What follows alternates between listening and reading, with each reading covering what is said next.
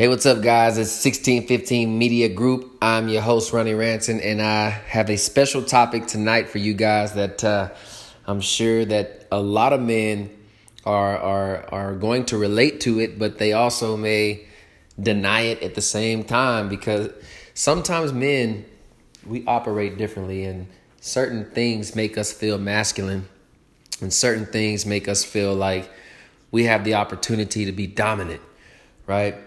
But it's a mind game. So tonight's message is called The Trigger. The trigger. You know, what triggers you as a man? What triggers your sexuality when you're dating a woman? You may have the best woman in the world at your doorstep, but you probably don't realize it because you're more focused on what's triggering your hormones or triggering your sexuality more than you're recognizing who she is as a human being. So tonight or today, wherever you are, we're going to be discussing the trigger.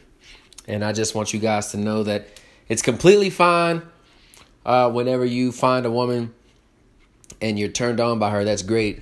But the reason why men get into relationships and they don't work out, because I'm speaking for myself here, there's been a couple of relationships that I've had in the past that have been very, very awesome in the beginning because we shared the same passion for sex. And, you know, I was aroused by the features of the woman rather than the soul of the woman. And so what happens is you get into these situations where the sex is great because, yes, look at her. She looks beautiful.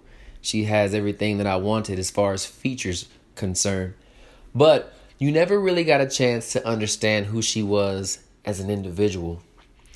So when you're laying next to her after several months and the sex is normal, you're not really interested anymore because now you've gotten your dog out of the way.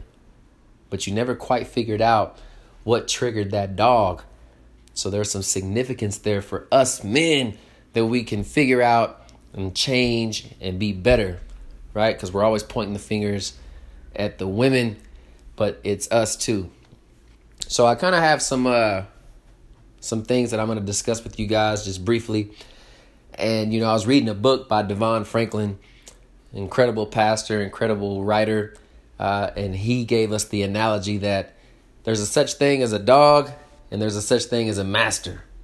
For every household that has a dog, you have the master who purchased the dog, who feeds the dog, takes care of the dog, and then you have the dog itself, right?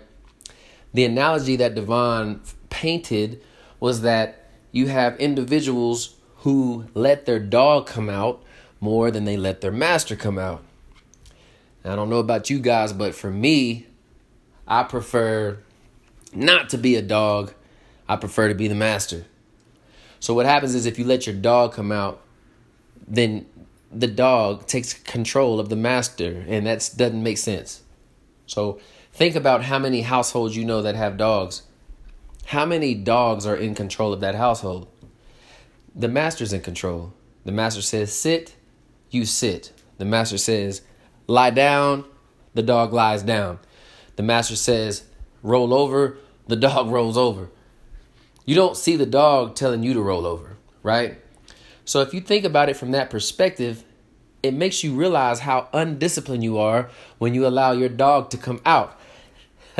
So you have to say sit sometimes. You got to say be still sometimes. You got to say roll over sometimes. You have to realize that the dog is coming out rather than the master. And I think that once we realize that as men, we'll be better leaders for our women. You see, women have gotten so accustomed to just having sex that they don't even see the significance in themselves anymore. And it's because we make them feel that way. So here's my suggestion to all brothers out there. And I say brothers, I don't just mean black folk. I mean white, Hispanic, all my brothers in Christ out there. If you truly want to find your queen, you must understand what triggers you. Tonight's message, or today's message, is the trigger. What is it that you're attracted to?